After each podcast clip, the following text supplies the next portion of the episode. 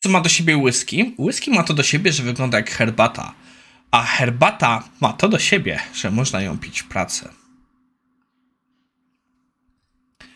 A w dzisiejszym odcinku IT Morning, erozja architektury, AI Duolingo, zaczynamy!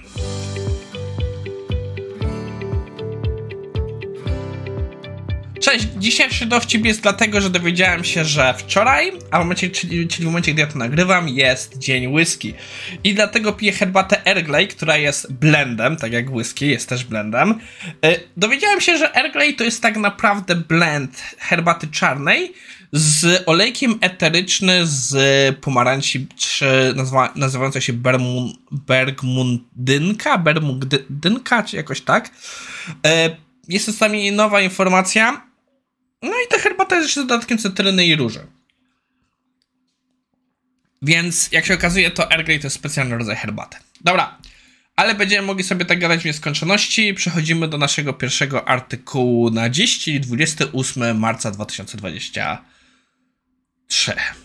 I naszym pierwszym archite architekturą, naszym pierwszym artykułem na dzisiaj jest dyskusja na temat tematu erozji architektury. Jest to temat, który jest dla mnie stosunkowo nowy, ale bardzo się wpasowuje w temat, który mieliśmy e, parę dni temu, zanim się rozchorowałem, a mianowicie kwestię tego, że jak to jest, że czasami musimy przepisać właśnie naszą architekturę, czy musimy przepisać nasze rozwiązania. Autor właśnie nazywa tak, że z czasem, jak mamy budynki, nasze konstrukcje i tak dalej w świecie rzeczywistej ulegają erozji, tak samo tutaj e, ta erozja też następuje na poziomie architektury.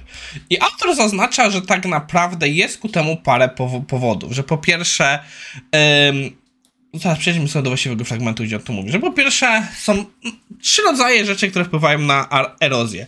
Pierwszą to są duże zamieszania w świecie technologii. Czyli powiedzmy, pojawia się technologia dzisiaj, która umożliwiała nam zrobić rzeczy, których nie można było zrobić kiedyś. Prostym przykładem jest e, rozwiązania na przykład wbudowane w języki programowania. E, jak porównamy sobie, co może zrobić C Sharp, na przykład 12, chyba że jest 12, nie jestem pewien, z C Sharpem trójką czy dwójką, to są kompletnie inne języki, które mają kompletnie inne sety.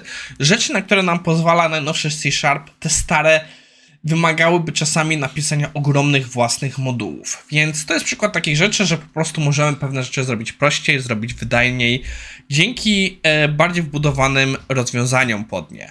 Więc to jest jeden przykład. AI jest takim obecnie mocnym disruptorem, który widzimy, że ma taki wpływ na technologię.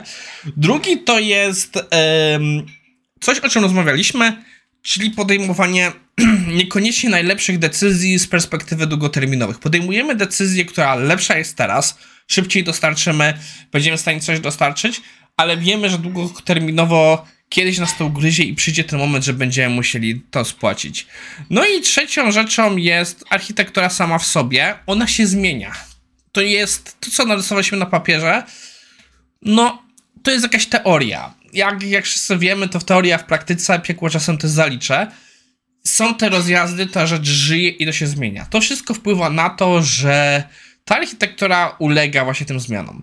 Autor porusza jeszcze parę ciekawych tematów. Na przykład, y, że model biznesowy zmienia się dłużej niż faktycznie e, modele technologiczne, bo jest o wiele więcej wpływu na to. Pokazuje tam przykład jakoś ze stalą, z ciuchami, że tak naprawdę takie procesy, na przykład przenoszenie się między skrajami, które też mają wpływ na to, że, e, kwestie, że nasze rozwiązania mogą zmienić się, bo na przykład jeśli działaliśmy lokalnie, firmie i dostarczaliśmy usługi w ramach firmy, to jeśli firma poszła światowo, no nasza architektura może niekoniecznie mieć sens. Um, autor ostatnio co dyskutuje, wchodzi w ciekawe założenie, jak, jak przeciwdziałać takiej erozji. I on tu spojrzał bardzo wysokopoziomowo, że mówimy o, głównie o technologii, która może zmienić świat. I tu powiedział, że najlepiej współpracować z uczelniami, mieć świadomość, co się dzieje nowego w technologii i po prostu szykować się na jutro. Więc jest to też jakieś rozwiązanie. E, idziemy do naszego drugiego artykułu, którym jest poświęcony e, AI Duolingo. Dla osób, które nie wiedzą, Duolingo to jest apka, powiedzmy, chyba apka będzie lepszym określeniem, do nauki e, języków obcych. Ja pamiętam, że był wielki hype na nią gdzieś tak 2013, 2014. Przyznam się szczerze, w momencie, jak zobaczyłem artykuł o tym, ja myślałem, że, że ten koncept już gdzieś zapadzie pod ziemię. Nie, nie, pamiętam, kiedy ostatni raz słyszałem o Duolingo. Nawet myślałem, że gdzieś to po prostu umarło, więc byłem wielce zdziwiony, że to istnieje i ma się bardzo dobrze i się rozwija. Nie mówię, że to źle, po prostu się zdziwiłem. Jest artykuł o tym, jak oni korzystają z AI e, do, do właśnie dobierania materiałów. Niestety artykuł jest dla mnie trochę dziwny. Ma bardzo dużo takiego bardzo miękkiego wstępu, gdzie ja już miałem trochę dość, że dalej nie mówimy o co chodzi w tym AI, jak ono działa, a jak jeszcze chodzimy po chwili wejście w to, jak AI działa, to wchodzą naprawdę wysoki poziom techniczny. Więc ja nie będę tutaj omawiał za bardzo artykułowi, tylko bardziej chciałbym się skupić, do czego oni wykorzystują AI, bo to samo sobie jest bardzo ciekawy pro e, problem, który widziałbym wykorzystany w wielu różnych miejscach. A mianowicie, jeśli mamy takie strony, na przykład Code Wars i tak dalej, które wybierają zadania nam do zrobienia, to AI w tym momencie mogło, takie AI mogły pomóc. W dużym skrócie chodzi o to, że jest taka granica. Jeśli dostaniemy za łatwy materiał, nie będziemy się rozwijać i zaczniemy się nudzić. Jeśli dostaniemy zbyt wymagający materiał, zniechęcimy się. Jest takie wąskie, no może niekoniecznie wąski obszar, gdzie rozwijamy się. To samo jest w wypadku ćwiczeń fizycznych. Jeśli będziemy ćwiczyć na tym samym ciężarach, to nie będziemy się rozwijać, co prawda będziemy utrzymywać naszą formę, ale nie będziemy poszywać się do przodu. Dostaniemy zbyt ciężkie rzeczy, to się za bardzo zajedziemy. Podobno, nie, podobnie jest umysłowo. Będziemy pracować na zbyt ciężkich rzeczach, możemy się zniechęcić, możemy się zmęczyć za bardzo. I AI patrząc na nasze postępy, patrząc na te czasy, jak na przykład pracujemy, że najczęściej w wypadku Duolingo to są 5-minutowe okresy czasu, ono tak stara się na, z bazy tej swojej wiedzy, systemów, tak znaleźć przykłady, które dać nam zadania do rozwoju, które nas posuną do przodu w tym czasie. Jest to ciekawe, chciałbym zobaczyć trochę więcej faktycznego researchu, jak to działa, ale koncept jest na tyle ciekawy, że Zastanawiam się, czy nie pobawić się za jakąś chwilę trochę Duolingo, żeby zobaczyć to w akcji. Jeśli ktoś obecnie używa Duolingo albo znacie osoby takie, chętnie bym usłyszał, jak to wygląda z waszej perspektywy. Czy w ogóle e, te rzeczy, o których tutaj mówię, obserwujecie? Czy jest to może w ogóle kompletnie dla was przejrzy e, przejrzyste?